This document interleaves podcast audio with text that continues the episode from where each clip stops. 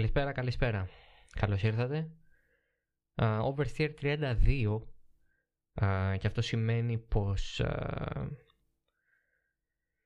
είναι Δευτέρα, πρώτον. δεύτερον, για σας είναι Δευτέρα, ε, γιατί εγώ γράφω ακόμη πιο νωρίς από ό,τι θα έγραφα. Γράφω την ξημερώματα Παρασκευής, ξημερώματα, αργά το βράδυ Πέμπτης προς Παρασκευή, γιατί τώρα είναι που γίνανε όλα τα μεγάλα, τώρα είναι που γίνανε όλα τα σπουδαία και νομίζω έχει νόημα, έχει σημασία να μιλήσουμε για αυτά τέλος πάντων, γιατί η πραγματικότητα είναι ότι το, το μεγάλο, έτσι, η μεγάλη είδηση της εβδομάδας την περιμέναμε αργά μέσα σε αυτήν, την περιμέναμε από την Επιτροπή της Φόρμουλα 1 και από την συνεδρίαση και τη συζήτηση που θα είχαν. Και πράγματι έβγαλε η είδηση. Βγήκαν ειδήσεις από όλο αυτό. Και είναι σημαντικό ότι βγήκαν ειδήσεις από όλο αυτό για, για το σπορ, για το μέλλον του, για το παρόν του πιο σημαντικά, αλλά και για το πώς θα κινηθεί το σπορ σε βάθος τριετίας και τετραετίας. Που είναι πολύ σημαντικό για τη βιωσιμότητά του, άλλωστε ποτέ δεν κοιτάζαμε μόνο τα τωρινά, κοιτάζαμε και τα μελούμενα. Από την άλλη έχουμε και μια έτσι κάπως δυσάρεστη είδηση να μεταδώσουμε τον τραυματισμό του Φερνάντο Αλόνσο. Ασφαλώς την ώρα που γράφετε το επεισόδιο έχουν περάσει μόλις λίγες ώρες μετά την ε, ενημέρωση από αυτού οπότε οι πληροφορίες που θα δώσουμε θα είναι περιορισμένες και θα είναι προς το τέλος του επεισοδίου.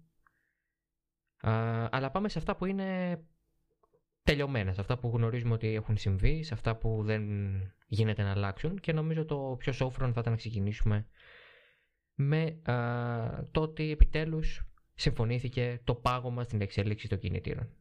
μια απόφαση που κινητοποιήθηκε ή μάλλον αν θέλετε μετατέθηκε νωρίτερα από ό,τι θα γινόταν ακριβώς γιατί η Red Bull θα έμενε χωρίς κινητήρες και η Alpha με την αποχώρηση της Honda. Αυτή πίεσε για να έρθει από το 23 στο 22 αυτό το πλάνο, γιατί κανονικά το πάγωμα στην εξέλιξη των μοτέρ θα ερχόταν το 23. Ε, Τέλος πάντων, αυτή ήταν η αρχική, αυτός ήταν ο αρχικός σχεδιασμός.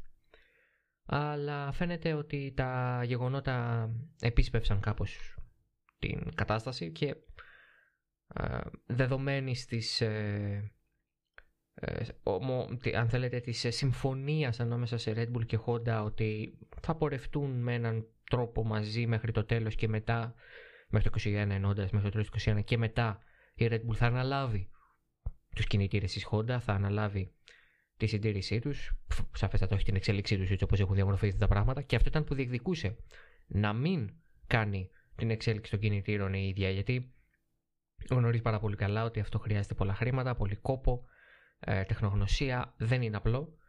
Παγώνοντας την εξέλιξη των κινητήρων, η Red Bull και η Alpha Tauri θα μπορέσουν να έχουν κινητήρες που έχει κατασκευάσει η Honda, ε, αλλά οι ίδιες θα, ή αν θέλετε, η Red Bull θα συντηρούν και θα είναι υπεύθυνε για την επισκευή τους κτλ, κτλ. Γιατί και αυτό είναι πάρα πολύ σημαντικό έτσι. Άρα λοιπόν, ε, υπό αυτή την έννοια, ε, το ζήτημα της πάγω, του παγώματος έληξε. Βέβαια πρέπει να εξηγήσουμε κάποια πράγματα γιατί νομίζω ότι ε, υπάρχουν ασάφειες και σε αυτό ε, πρέπει να δοθούν απαντήσεις, σε αυτό το θέμα πρέπει να δοθούν απαντήσεις γιατί είναι πολύ σημαντικό. Καταρχάς πρέπει να πούμε ότι δεν έχει θεσπιστεί, δεν προβλέπεται κανένα balance of performance αν θέλετε ή τέλος πάντων ε, ένα, ένα way out αν μια ομάδα, μια κατασκευάστρια, ας πούμε, ας πάρουμε για παράδειγμα την Ferrari, ε, μπει το 22, ξεκινήσει με το πάγωμα των ξεκινήσει δηλαδή το πάγωμα της εξέλιξης και για το 22, το 23, το 24 θα μείνει με τον ίδιο κινητήρα και ας πούμε ότι είναι ο χειρότερος. Α πούμε ότι είναι ο χειρότερος. Μπορεί να είναι και της Honda, οποιοδήποτε, δεν είναι αυτό το θέμα. Ένα παράδειγμα. Αν μείνεις, αν σε κατασκευαστή μείνεις με τον χειρότερο κινητήρα, ε, so be it. Δεν ε, φτιάχνεται αυτό.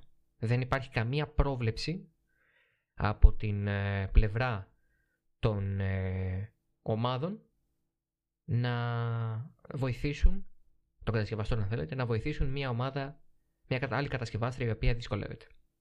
Ήταν κάτι το οποίο ε, συζητείται αρκετά τις περασμένες εβδομάδες και όχι μόνο, υπήρχε και σαν point of contention αν θέλετε και κατά τη διάρκεια της ε, περσινής σεζόν από το Σεπτέμβριο-Οκτώβριο και μετά εκεί δηλαδή που άρχισε να που έγινε επίσημο βασικά για να το πω πιο σωστά ε, το ότι η Honda φεύγει και μπήκε κουβέντα για το engine freezing κτλ. κτλ. Ε, έγινε λοιπόν αυτή η συζήτηση ότι τι θα κάνουμε μια ομάδα μείνει πίσω, μια κατασκευάστρια μείνει πίσω. Τελικά δεν θα κάνουν τίποτα. Και αυτό είναι πολύ σημαντικό σαν εξέλιξη, γιατί αν όντως κάποιος χάσει έδαφος και μείνει πίσω, έμεινε πίσω για τρεις σεζόν. Το 22, το 23 και το 24. Το 25 έρχονται οι νέοι κανονισμοί, θα τα συζητήσουμε σε λίγο. Επομένως, αυτό δεν είναι καλό για την οποιαδήποτε κατασκευάστρια ε, και σίγουρα δεν ε, ενθαρρύνει κανέναν να μπει πριν το 25. Δηλαδή νομίζω ότι ε, κανένας νέος ε, κατασκευαστής, κατασκευαστής, όχι ομάδα, που προμηθεύεται κινητήρες, ένας νέος κατασκευαστής που θα έρθει να φτιάξει μια ομάδα ε, και να προμηθεύσει και κινητήρες. Ε, κανένας νέος κατασκευαστής δεν θα ενδιαφερθεί για τη Φόρμουλα 1 μέχρι να έρθουν οι νέοι κανονισμοί. Και αυτό νομίζω ότι το είχε συλλάβει σαν κόνσεπτ και η ίδια η Φόρμουλα 1 και οι ομάδες οπότε δέχθηκαν να μην βρουν κάποια λύση ή να σκεφτούν κάποιο μηχανισμό που θα μπορούσε να εξισορροπήσει λίγο τις δυνάμεις ανάμεσα στους τέσσερις κατασκευαστές ή τρεις συν την Honda που θα συνεχίσει μέσω της Red Bull και της Alpha Tauri προτίμησαν να πάνε στο όπως τελειώσουμε αυτή, αυτόν τον κύκλο εξέλιξης έτσι θα μείνουμε για τρία χρόνια. Ε, τελικά η απόφαση έγινε, η ψηφοφορία μάλλον ήταν ε, ομόφωνα υπέρ του παγώματος που σημαίνει ότι καμία ομάδα ή κατασκευάστρια δεν ε, έφερε αντίρρηση. Αυτό τι σημαίνει, σημαίνει ότι ε, και η Renault που είχε μείνει τελικά που δεν μπορούσε να πιστεί ε, πίστηκε ε, αυτό είχε συμβεί ήδη με την ε, Ferrari, η οποία και αυτή ήταν κάπως δύσπιση στην αρχή. Φαίνεται ότι η Ferrari έχει κάνει σημαντικές αλλαγές στον κινητήρα της, άρα πιστεύει τέλος πάντων ότι αυτό θα τη βοηθήσει και δεν θα χρειαστεί να κάνει... Ε, δεν θα χρειαστεί να, δεν χρειαζόταν να, αντιταχθεί, να αντιταχθεί στο, ε, στο, σε αυτό το σχέδιο στο, στο, του παγώματος της εξέλιξης των κινητήρων για να μπορέσει να περάσει η δική της ατζέντα. Η Mercedes ήταν εξ αρχής υπέρ αυτού, άλλωστε είναι η ομάδα που έχει τα λιγότερα να χάσει γιατί είναι ξεκάθαρη καλύτερη στον grid σε αυτό το τομέα. Άρα δεν είναι ότι την πειράζει κιόλας να μείνει χωρίς. Ε, να μείνει χωρίς εξέλιξη στους κινητήρες για τα επόμενα χρόνια, για τα επόμενα τρία χρόνια. Ασφαλώς μέσα στο 2021 οι ομάδες μπορούν να κάνουν όποιες αλλαγές θέλουν. Ε, το, τα tokens έτσι κι αλλιώς ε, εξαντλούνται στο κομμάτι της ε, του σασί, του αμαξώματο, των αεροδυναμικών κτλ, κτλ. Δεν είναι στο θέμα του κινητήρα, εκεί μπορούν να γίνουν αλλαγές ακόμα και θα μπορούν να γίνουν αλλαγές μέχρι 1η Πρώτου του 2022. Uh, ή αν θέλετε 31 Δεκάτου του 2021, να το πω πιο σωστά. Άρα ε, σε, ε, σε αυτό το πλάνο υπήρξε ομοφωνία όπως είπαμε σημαντικό ε, για όλους το γεγονός ότι τελικά κανείς δεν έμεινε πίσω αλλά ασφαλώς αυτό σημαίνει ότι και αν κάποιος μείνει πίσω τελικά ε, σε απόψη απόδοσης, έμεινε. Τελείωσε. Αυτή είναι η εικόνα που θα έχει για τα επόμενα χρόνια. Αφού λοιπόν πέρασε αυτό, θεωρούμε ότι εν ευθέτω χρόνο θα γίνει γνωστή και η συμφωνία ή τέλος πάντων θα επισημοποιηθεί και η κατηδίαν συμφωνία ανάμεσα σε Red Bull και Honda γιατί ο Helmut Μάρκο, ε, σύμβουλος της Red Bull, ε, έχει ήδη πει σε συνεντεύξεις του ότι τα έχουν βρει μεταξύ τους αυτοί οι δύο.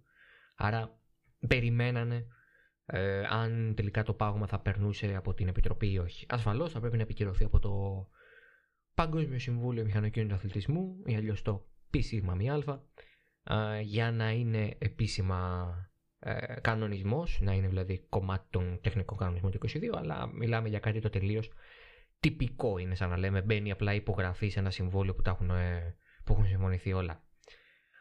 αυτά λοιπόν για το πάγωμα. Ε, τα περισσότερα τα είπαμε και την προηγούμενη εβδομάδα.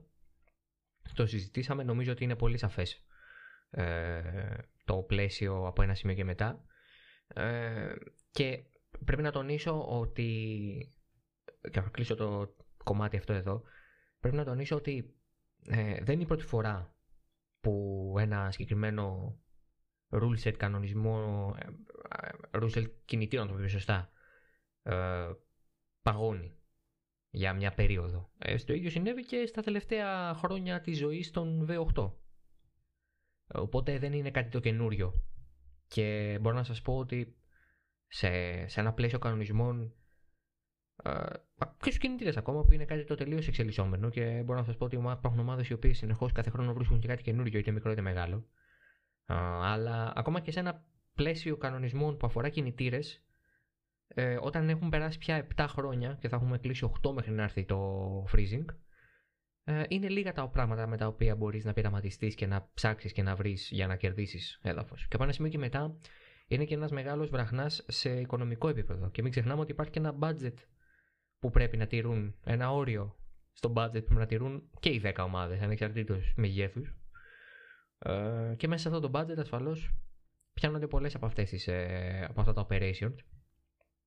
Ε, άρα ε, θα μπορέσουν οι πιο μικρές ενδεχομένως και αυτές που λαμβάνουν κινητήρες δηλαδή να είναι λίγο πιο ευέλικτες και στα οικονομικά τους και στο χρόνο και στο πώς καταμενέμουν τους πόρους τους κτλ. κτλ. Αυτά λοιπόν για το engine freezing. Πάμε στο κομμάτι των sprint αγώνων. Α, τι συνέβη με τους ε, sprint αγώνες; Ε, η αλήθεια είναι ότι η εκτίμηση που γινόταν από το ξένο τύπο και αυτό που καταλάβαινα και εγώ από το ρεπορτάζ είναι ότι ε, θα ψηφίζανε για τους ε, sprint αγώνες ε, την Πέμπτη. Θα γινόταν δηλαδή κάτι το καταληκτικό, θα είχαμε μια ας πούμε απόφαση. Τελικά δεν υπήρξε αυτό. Ε, συζητήθηκε απλώς. Στην ουσία δηλαδή ο Ντομενικάλη το προανήγγειλε την προπερασμένη εβδομάδα για εσάς, ε, τέλος πάντων πριν δύο πέμπτες, σε συνέντευξη που είχε δώσει. αλλά δεν το είχε ακόμα θέσει επίσημα στο τραπέζι ενώπιον των 10 ομάδων που στο τέλος τέλος πρέπει να ψηφίσουν κιόλας γι' αυτό. Και φαίνεται ότι αυτό έγινε την, σε συνεδρίαση της 5ης 11 Φλεβάρι. Σε αυτήν την ε, συζήτηση η εικόνα είναι ότι όλοι είναι θετικοί σε αυτό. Δηλαδή το να έχουμε sprint αγώνες που θα λειτουργούν εν είδη κατά στην πραγματικότητα.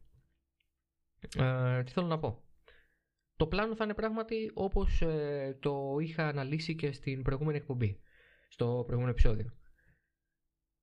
Την, ε, το Σάββατο ε, θα είναι ο sprint αγώνας, αλλά την Παρασκευή θα έχουμε κατατακτήριες. την Παρασκευή λοιπόν θα έχουμε κατατακτήριες για τον sprint αγώνα. Μετά το Σάββατο ο sprint αγώνας θα διαρκεί περίπου μία ώρα και το αποτέλεσμα αυτού θα δίνει το grid για τον μεγάλο κανονικό αγώνα της Κυριακής. Ε, τρεις είναι οι πίστες που ακούγονται για να φιλοξενήσουν ένα τέτοιο format. Είναι ε, ο Καναδάς, η ΙΠΑ και το Σάο Πάολο. Η Βραζιλία, το, το, το Grand Prix Σάο Πάολο από φέτος γιατί η Βραζιλία έχει βγει από το πλάνο. Αυτό λοιπόν είναι το πλάνο. Αυτή είναι η, αυτό είναι, αυτός είναι ο σχεδιασμός. Αυτό έχει στο μυαλό του Ντομενικάλη και οι άνθρωποι της Φόρμουλα 1. Οι ομάδες ακούσανε το πλάνο και είναι θετικές σε αυτό, όπως είπαμε. Α, αλλά δεν έχουν πάρει ακόμα ε, την τελική τους απόφαση. Τι σημαίνει αυτό; Ε, σύμφωνα με την επίσημη ανακοίνωση που βγήκε από τη ΦΙΑ το βράδυ της Πέμπτης, στις 11 του Φλεβάρι, αναφέρεται ότι όλες οι ομάδες ε, αναγνωρίζουν τη μεγάλη σημασία του να υπάρχει engagement με τους ε, φιλάθλους, με νέους και καινοτόμους τρόπους, ώστε να έχουμε ένα ακόμα πιο ενδιαφέρον και συναρπαστικό ε, format στα Grand Prix. Ε, γι' αυτό το λόγο λοιπόν ε, το νέο qualifying format, το νέο format δηλαδή των κατακτήριων έχερε μεγάλης αποδοχής και υποστήριξης ε, από όλες τις πλευρές και για ορισμένους φυσικά αγώνες και το κλου είναι που αναφέρει ότι ένα working group, ένα working group με συγχωρείτε, δηλαδή μια συγκεκριμένη ομάδα θα σκύψει πάνω από αυτό το πρόβλημα αν θέλετε και θα σχεδιάσει το, με λεπτομέρεια το πλάνο το οποίο θα παρουσιαστεί στις ομάδες και θα πάρουν τελικά την απόφαση πριν ξεκινήσει ε, το, ε, το Grand Prix. Ε, πριν ξεκινήσει η η σεζόν. Ε, στο προσκήνιο, πέρα από τον Καναδά, της ΣΥΠΑ και το Σάο Πάολο, ε, βρίσκεται και η Ιταλία. Ε, αυτό είναι που ξέχασα να αναφέρω πριν και μπερδεύτηκα. Ε, κάποιοι λένε και για Ιταλία, κάποιοι λένε και για ΙΠΑ. Ε, το Autosport για παράδειγμα μιλάει για Ιταλία. Ο Καναδάς και η Βραζιλία είναι μέσα στο παιχνίδι έτσι κι αλλιώς. Ε, και το πλάνο είναι 100 χιλιόμετρα το sprint race, δηλαδή να έχει τη διάρκεια του ενός τρίτου ενός κανονικού Grand Prix. Τα Grand Prix φτάνουν τα 306 με 309 χιλιόμετρα τις Κυριακές ενώντας.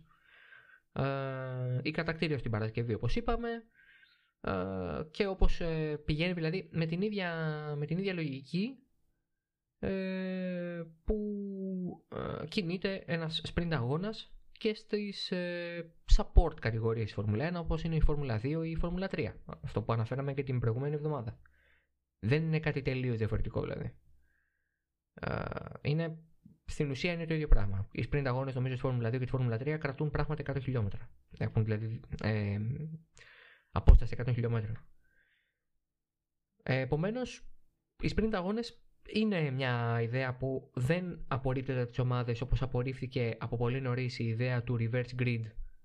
Δηλαδή να γίνονται πάλι έτσι αγώνες του Σαββάτου με σειρά κίνηση ανάποδη από την σειρά με την οποία βρίσκονται οι οδηγοί στη βαθμολογία. Δηλαδή ο πρώτος της βαθμολογίας να ξεκινά τελευταίος και ο τελευταίος πρώτος.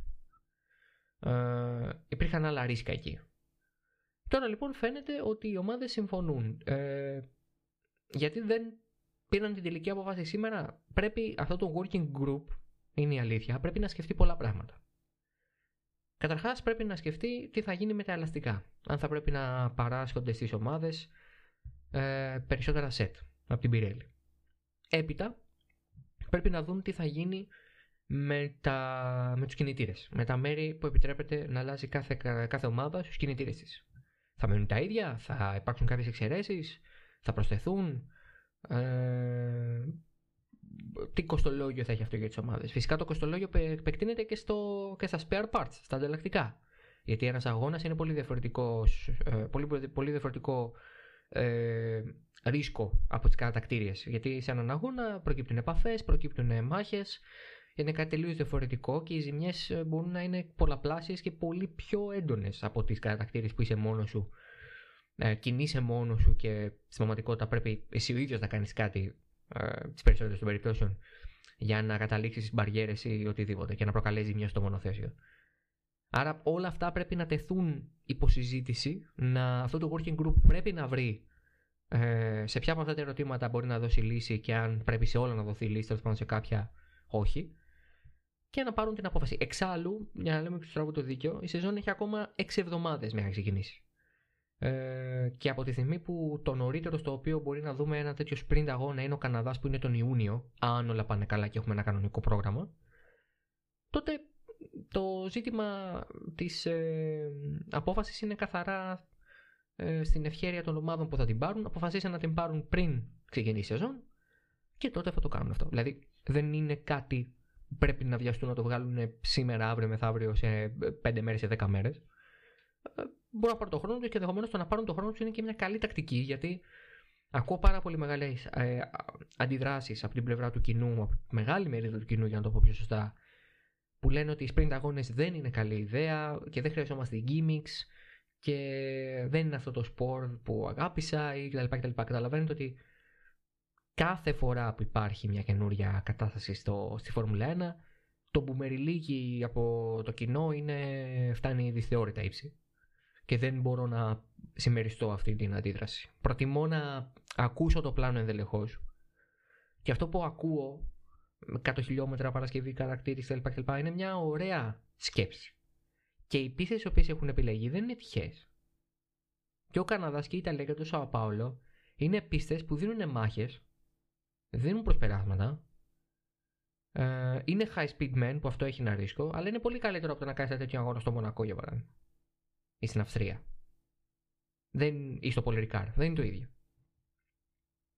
Άρα ας έχουμε α, υπομονή σε αυτό το θέμα γιατί μπορεί η ιδέα τελικά να δουλέψει και να είναι μια καλύτερη κατάσταση από αυτό που μπορεί κάποιοι να έχουν στο μυαλό τους. Αυτά και για τους ε, sprint αγώνες. Στο μεταξύ η Πορτογαλία επιστρέφει με δόξη και τιμή στο πρόγραμμα και επιστρέφει από πέρυσι ενώντα. Ε, δεν πήγε πουθενά μεταξύ πέρυσι και φέτος.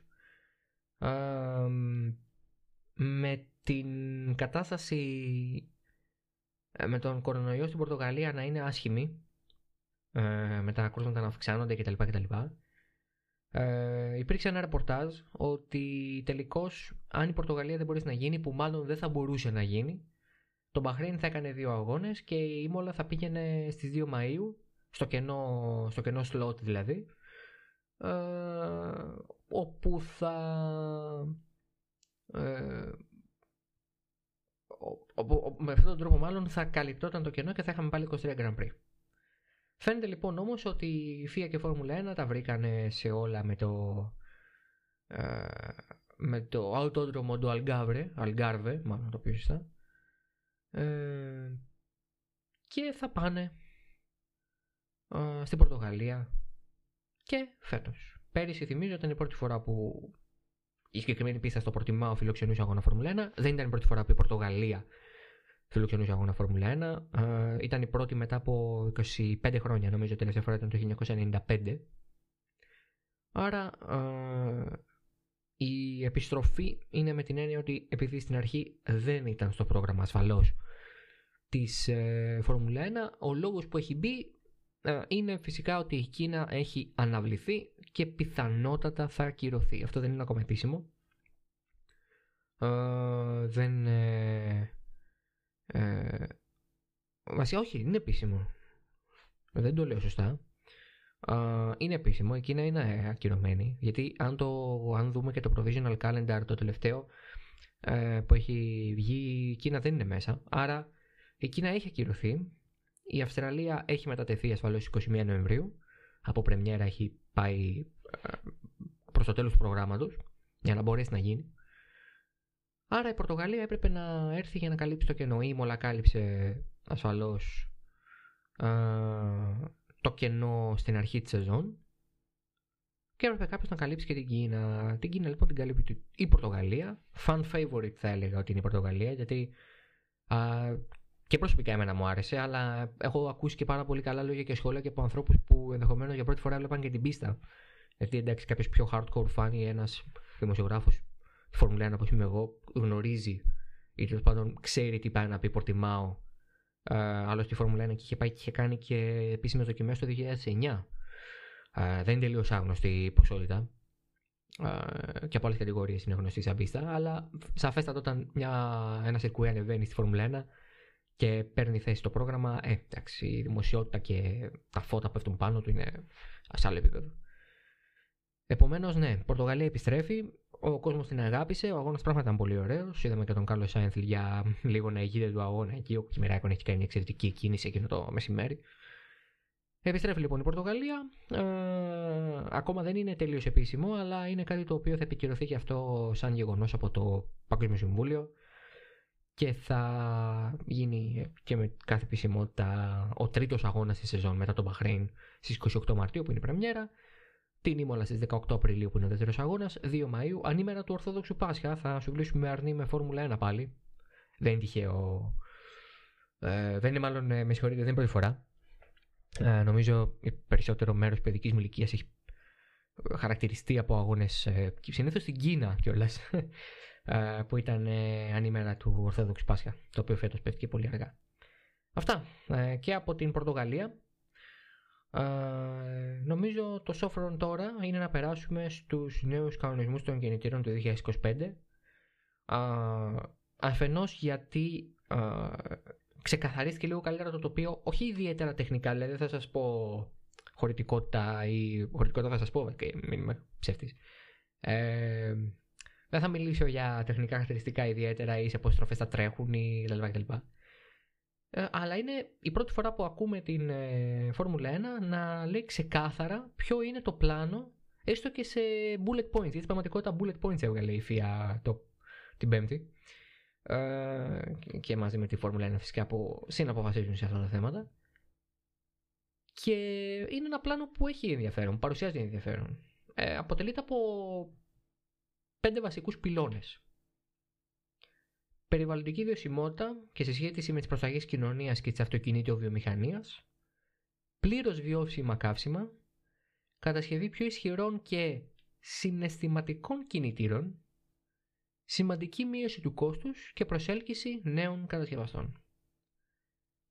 Τώρα, πάμε να κάνουμε ε, ανάλυση ένα-ένα τα bullet points. Ξεκινάμε με το περιβαλλοντική βιωσιμότητα και συσχέτιση με την κοινωνία και την αυτοκίνητο βιομηχανία. Τι σημαίνει αυτό; Για πάρα πολλά χρόνια η Φόρμουλα 1 ε, είχε τους πιο δυνατούς, πιο μεγάλους, πιο θορυβόδεις κινητήρες στο motorsport.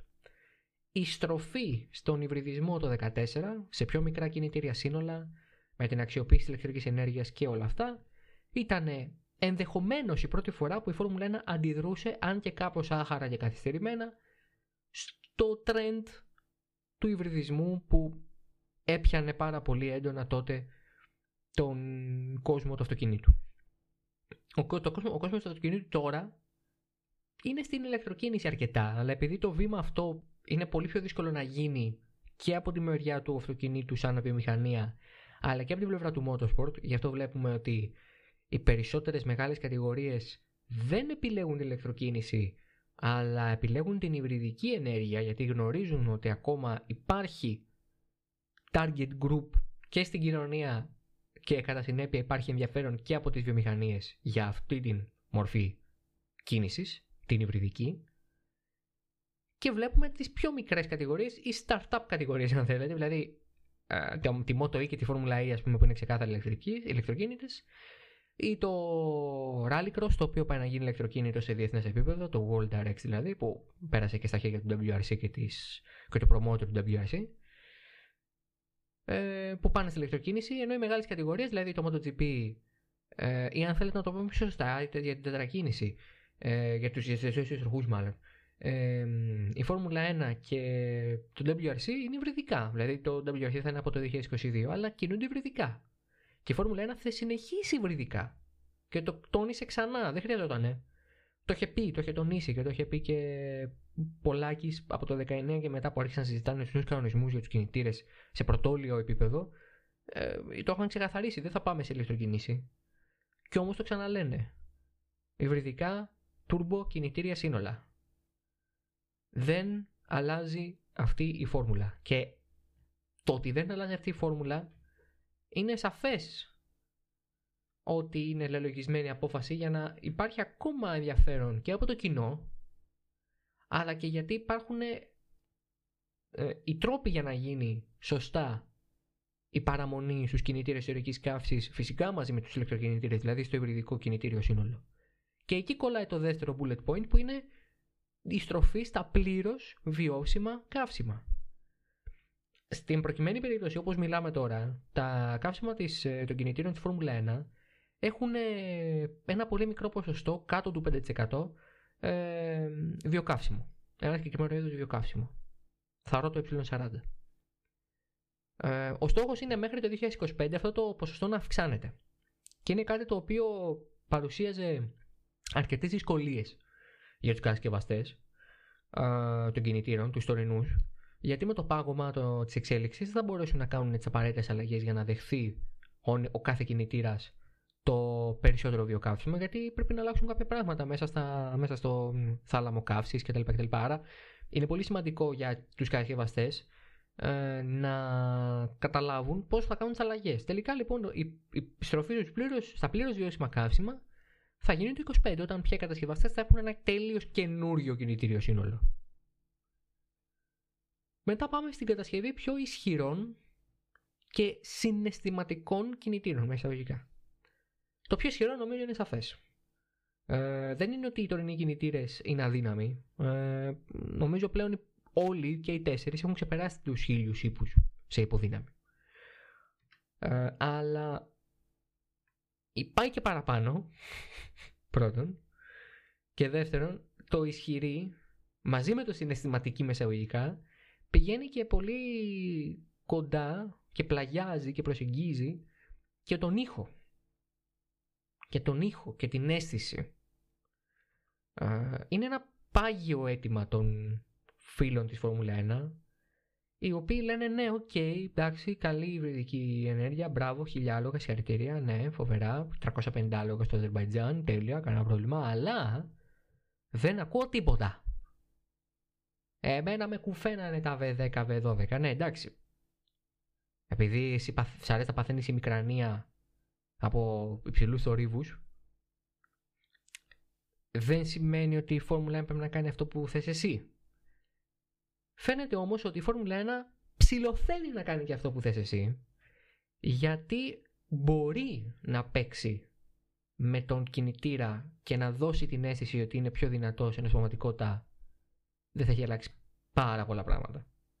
Γιατί και οι τωρινοί κινητήρες είναι σε θέση να είναι πιο, δυνα, πιο δυνατοί σαν απόψη ήχου, αλλά στροφάρουν με κόφτης στις 15.000 και οι περισσότεροι ε, κατασκευαστές βλέπουν ότι το optimization τους οδηγεί στην αλλαγή σχέσεων κοντά στις 12.500 στροφές.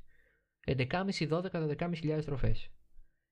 Άρα δεν φτάνουν ούτε καν το όριο του 15.000 που είναι χαμηλό με δεδομένο ότι η V12 και η V10 στροφάνε στους, στις 19 και 20.000.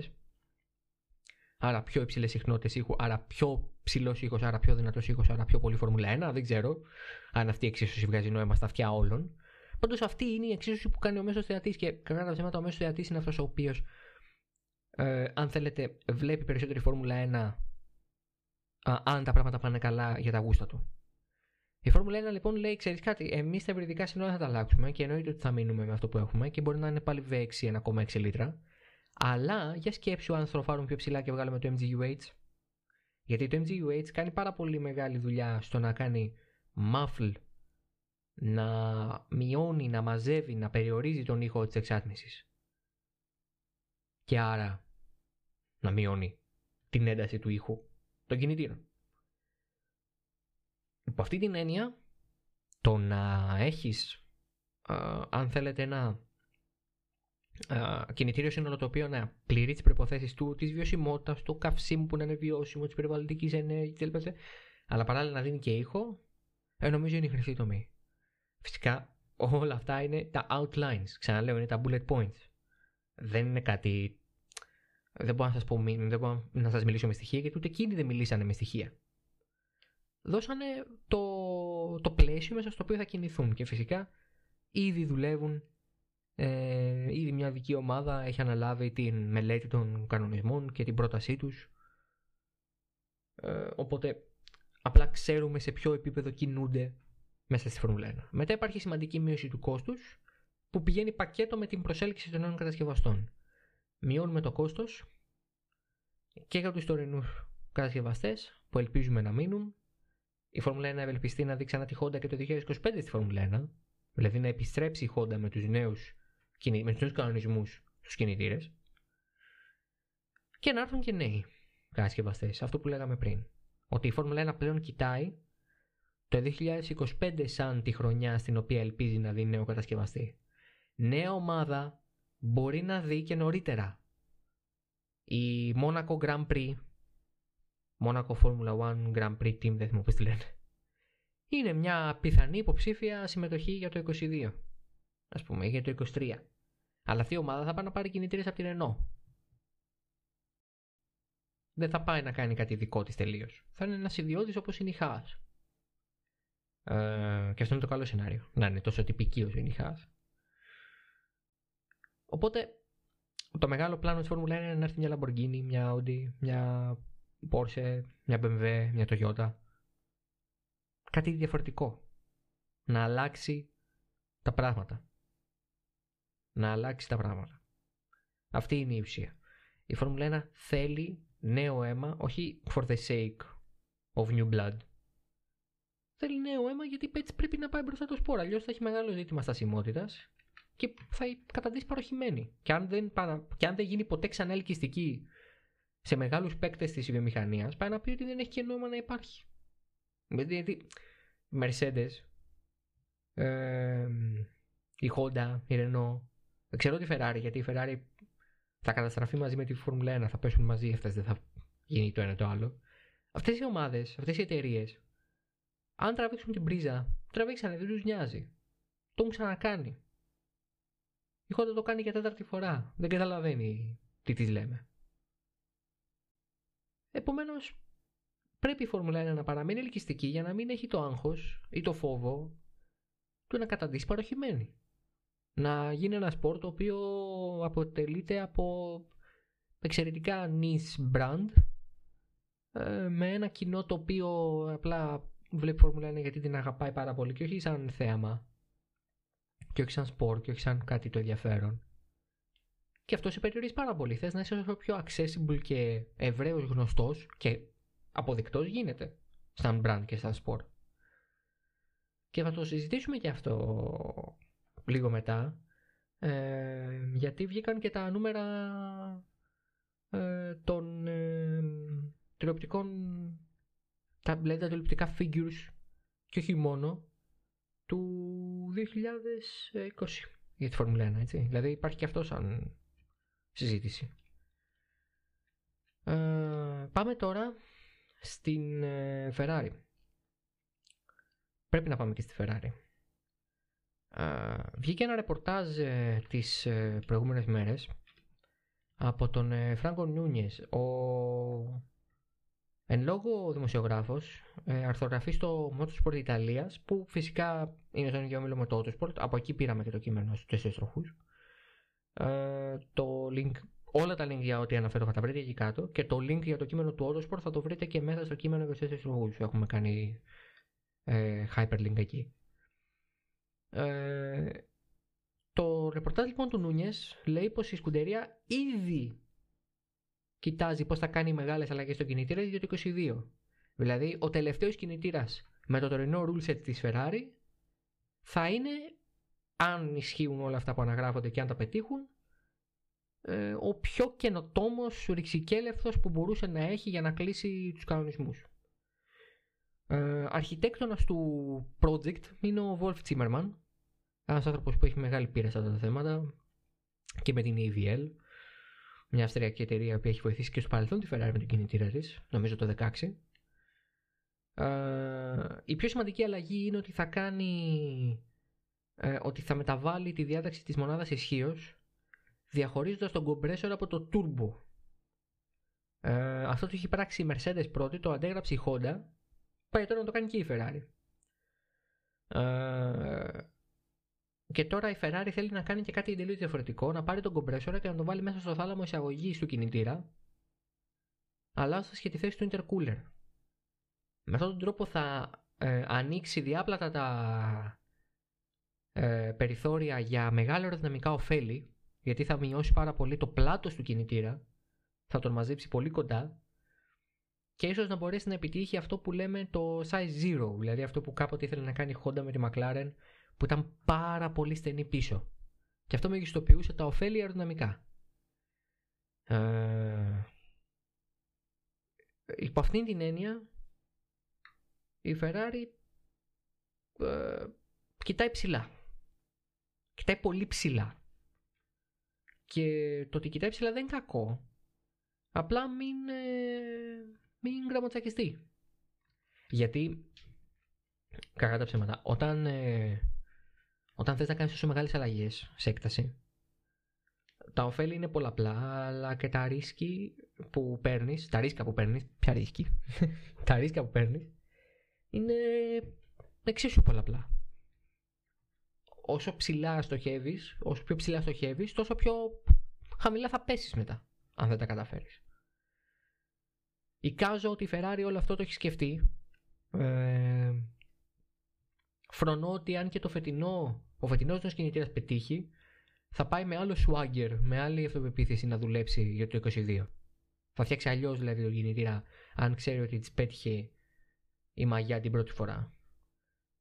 Ε, Επομένως, ναι. Ε, περιμένει...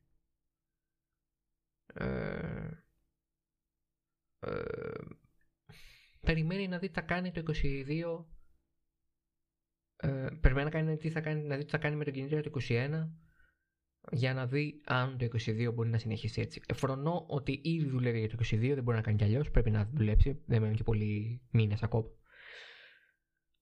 Αλλά ναι, η προσοχή είναι μεγάλο ζήτημα σε αυτό. Και Ξαναλέω, όσο πιο ψηλά στοχεύεις, όσο πιο χαμηλά πέφτεις μετά, αν δεν τα καταφέρεις. Και αφού είπαμε για τα TV audiences και είπαμε για. Ε, το. Την, αν θέλετε, το γεγονός ότι η Φόρμουλα 1 πρέπει να γίνει ε, ένα ευρέως γνωστό σπόρ ή να παραμείνει ένα τέτοιο για να μπορεί να είναι βιώσιμο και να συνεχίσει να υπάρχει. Ε, Μας αναφέρουμε τι λέγανε τα τηλεοπτικά νούμερα για το 20. Ε, έχουν και αυτά τη σημασία τους. Ε, λένε πράγματα για το σπορ ε, τα τηλεοπτικά νούμερα. Φυσικά σε ένα context. Το context είναι ότι είχαμε λιγότερους αγώνες. Άρα ε, ευθύς εξ αρχής και τα τηλεοπτικά νούμερα είναι πεσμένα. Ε, Φόρμουλα 1 κατά μέσο όρο σε κάθε Grand Prix βλέπανε 87,4 εκατομμύρια άνθρωποι. Αυτό είναι ένα νούμερο που έχει πέσει κατά 4,5% σε σχέση με το 19 αλλά είναι στα ίδια επίπεδα με το 16, το 17, το 18 ε, και αυτό σημαίνει ότι ok θα μπορούσε να είμαστε, και, να είμαστε και καλύτερα αλλά είχαμε μόνο 17 αγώνες. Επίσης ε, μεγάλο ρόλο παίζει σύμφωνα με την Φόρμουλα 1 και την επίσημη ανακοίνωσή της το γεγονός ότι το μεγαλύτερο μέρος του προγράμματος έλαβε χώρα στο, στην Ευρώπη και την Μέση Ανατολή. Ασφαλώς οι θεατές της Φόρμουλα 1 που βρίσκονται στην Αμερική, την Ασία ή την Οκεανία ε, ήταν αρκετά αδικημένοι από αυτή την έννοια γιατί ε, οι ώρες οι οποίες ξεκινούσαν τα Grand Prix ήταν πολύ ε, κακές για το δικό τους timeline όταν είναι εδώ ε, τρεις το μεσημέρι Στη Νέα Υόρκη που είναι το καλό σενάριο από άποψη διαφοράς ώρα με τη ε, με ΣΥΠΑ είναι 8 το πρωί. Στο χειρότερο είναι Λος Άντζελες δηλαδή στις 5 το ξημέρωμα. Αντιστρόφως ε, πηγαίνουμε προς Ασία και το 3 ή 4 το μεσημέρι η Ευρώπη ε, μπορεί να σημαίνει αργά το βράδυ Κυριακής που Δευτέρα σημαίνει δουλειά ε, στην Κίνα ή στην Ιαπωνία. Παρ' όλα αυτά η Κίνα είδε πάρα πολύ μεγάλη αύξηση year on year, δηλαδή από χρονιά σε χρονιά. Συν 43% το κοινό ε, σε σχέση με το 2019. Αντίστοιχα μεγάλη αύξηση συν 28% στην Ολλανδία. Συν 10% στο Ηνωμένο Βασίλειο.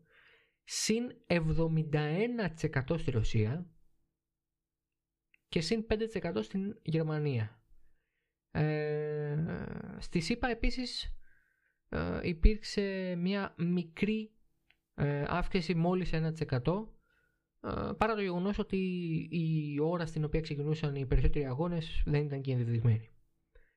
Συνολικά, συνολικά, Φόρμουλα 1 είδαν μέσα στο 2020 1,5 δισεκατομμύριο άνθρωποι σε σχέση σε σύγκριση με το, 1, με το 1,9 δισεκατομμύριο του 2019 ε, πάλι μιλάμε για μια μείωση που οφείλεται στους λιγότερους αγώνες.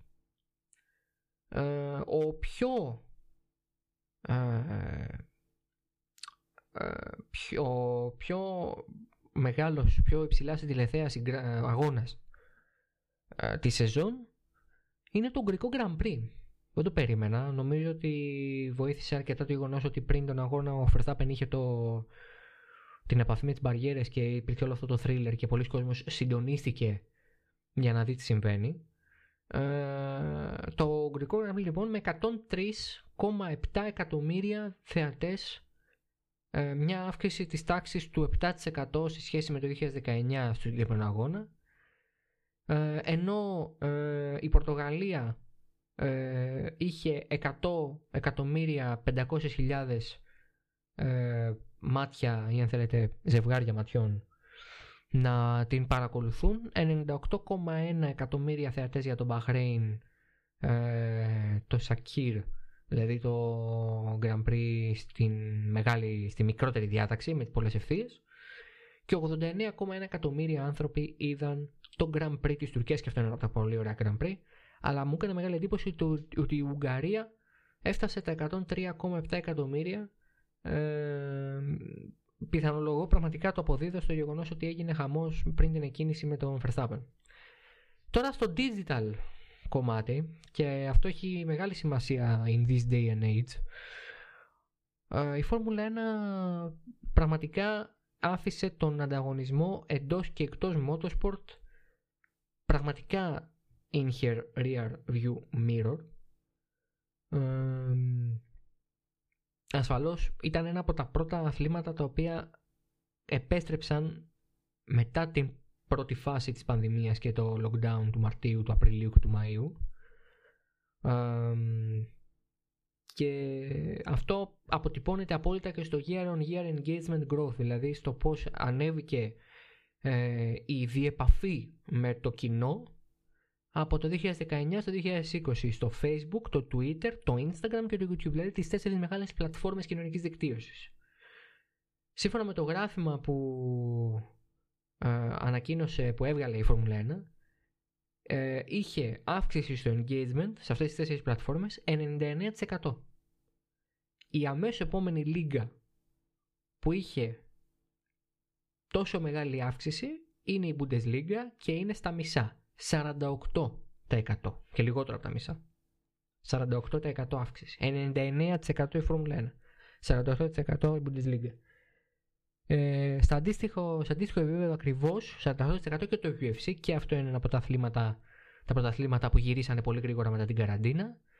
44% για την ε, Ιταλική Serie A, η La Liga στο 27%, το PGA Tour με το Golf 27%, 14, ε, 14% το PGA Tour, 6% το WWE, 4% το NBA, 3% το MLS και η Premier League και από εκεί και πέρα έχουμε μείωση. Σημαντικό ότι μείωση είχε η Formula E και το MotoGP από τα πρωταθλήματα της, του Motorsport. Ε, μείον 14% engagement και για τα δύο. Ε, τη μεγάλη κατραπακιά την έφαγε με μείον 49% η Legan, ε, η Γαλλική Λίγα Ποδοσφαίρου. All in all, η Φόρμουλα 1 λέει ότι μέσα στο 2020 η ακόλουθή της σε Facebook, Twitter, Instagram, YouTube, TikTok, Snapchat, Twitch και στις, κοινωνι... και στις κινέζικες κοινωνικές, ε, κοινωνικής δικτύωσης πλατφόρμες αυξήθηκαν κατά, κατά 36% φτάνοντας στα 35 εκατομμύρια. Ε, οι θεάσεις ε, βίντεο φτάσανε τα 4,9 δις, μια αύξηση της τάξης του 47% και το engagement όπως είπαμε πάνω 99% φτάνοντας στα 810 εκατομμύρια.